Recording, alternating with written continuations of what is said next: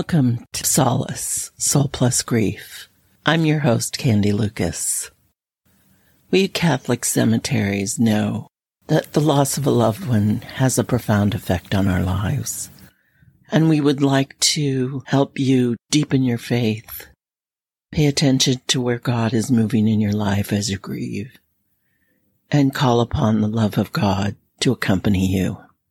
Each week, we take a different text or scripture or poem, or maybe an idea from the Holy Spirit, and we use that idea or poem or song to help us reflect more deeply on our grief and God's place next to us as we grieve. Please remember you're always welcome in our circle of healing love and support. Our Catholic family in Southern California recently lost a gentleman of God to violence. Auxiliary Bishop David O'Connell, age 69, was fatally shot in late February in his home in Hacienda Heights. The suspect, Carlos Medina, is the husband of O'Connell's housekeeper. Medina had done work at the bishop's home and was arrested Monday following the shooting. The Los Angeles County District Attorney said that Medina was charged with one count of murder.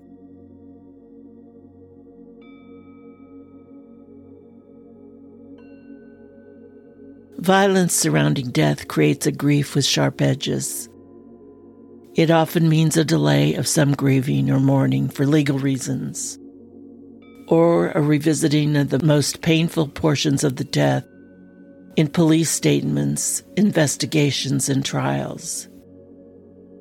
And it leaves us with the unimaginable horror of the person's last moments on earth.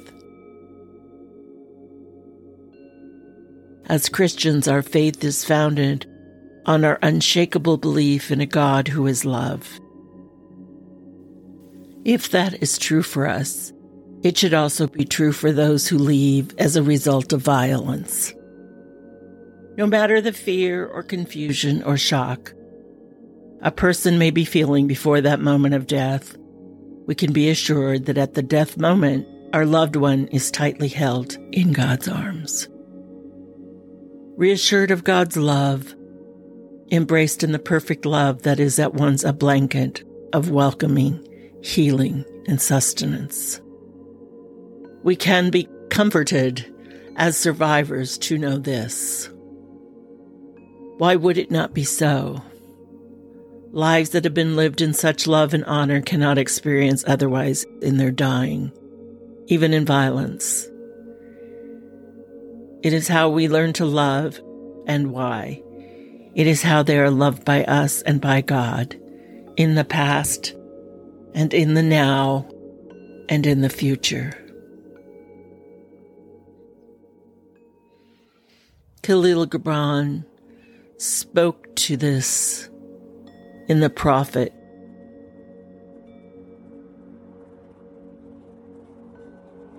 Then one of the judges of the city stood forth and said to the prophet, Speak to us of crime and punishment. And he answered, saying, It is when your spirit goes wandering upon the wind.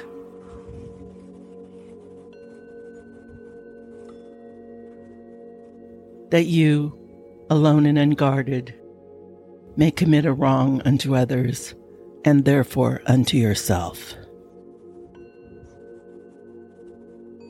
And for that wrong committed, must you knock and wait a while, unheeded at the gate of the blessed like the ocean is your God self.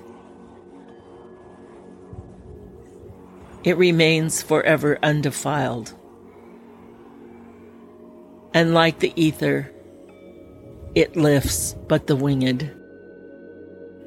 Even like the sun is your God self. It knows not the ways of the mole but your God self dwells not alone in your being.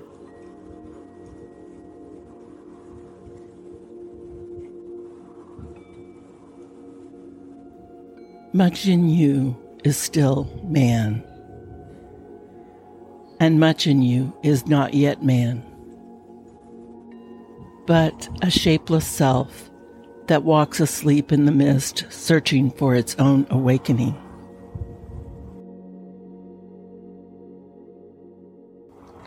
And of that man in you would I now speak for it is he and not your God self, nor the shapeless self in the mist that knows crime and the punishment of crime.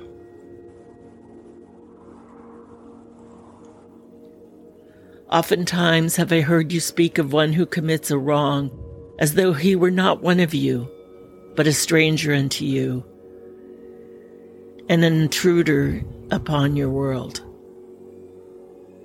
But I say that even as the holy and the righteous cannot rise beyond the highest which is in each of you, so the wicked and the weak cannot fall lower than the lowest, which is in you also.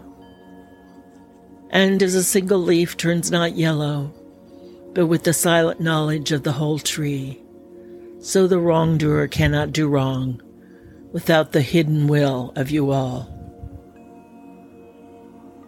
Like a procession, you walk together towards your God self. You are the way and the wayfarers.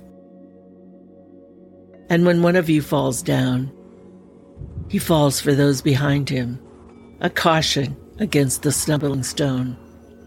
Aye, and he falls for those ahead of him, who, though faster and surer of foot, yet remove not the stumbling stone. And this also, though the word lie heavy upon your hearts, can the murdered be not unaccountable for his own murder? and the robbed is not blameless in being robbed. The righteous is not innocent of the deeds of the wicked, and the white handed is not clean in the doings of the felon. Yea, the guilty is oftentimes the victim of the injured, and still more often the condemned is the burden bearer. For the guiltless and unblamed you cannot separate the just from the unjust, and the good from the wicked, for they stand together before the face of the sun, even as the black thread and the white are woven together. And when the black thread breaks, the weaver shall look into the whole cloth, and he shall examine the loom also and let him who would lash the offender look into the spirit of the offended. And if any of you would punish in the name of righteousness, and lay the axe unto the evil tree, let him see to the roots. And verily he will find that the roots of the good and the bad, the fruitful and the fruitless, all entwined together in the silent heart of earth. And you judges would be just what judgment would you pronounce upon him, though honest in the flesh, yet is a thief in spirit? What penalty lay upon you, who slays in the flesh, yet is himself slain in the spirit? And how prosecute you him who in action is a deceiver and an oppressor? yet who also is aggrieved and outraged. And how shall you punish those whose remorse is already greater than their misdeeds? Is not remorse the justice which is administered by that very law, which you would fain serve? Yet you cannot lay remorse upon the innocent, nor lift it from the heart of the guilty. Unbidden shall it call in the night, that men may wake and gaze upon themselves, and you who would understand justice. How shall you, unless you look upon all the deeds in the fullness of light?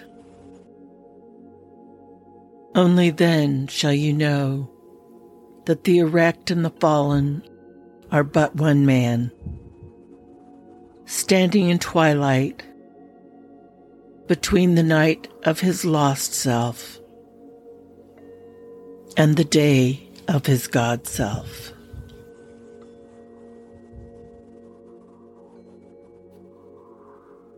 And the cornerstone of the temple is not higher than the lowest stone in its foundation.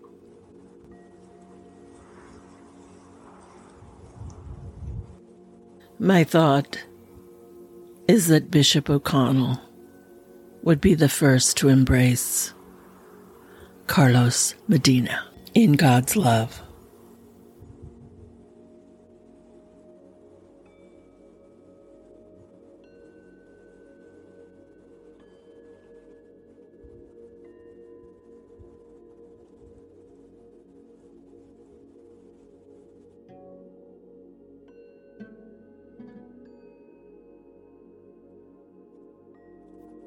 That brings to a close another episode. I'm Candy Lucas, your host, aftercare coordinator for Catholic Cemeteries in San Jose, chaplain and spiritual director. Please support us by subscribing on Apple Podcasts, Google Podcasts, Amazon Music, or Spotify. You can contact us through the telephone number or email on the show notes. We always welcome your comments and suggestions for future episodes. Spiritual direction is always available for those who are grieving through Catholic cemeteries. Be gentle with yourselves. Travel with God. Vaya con Dios.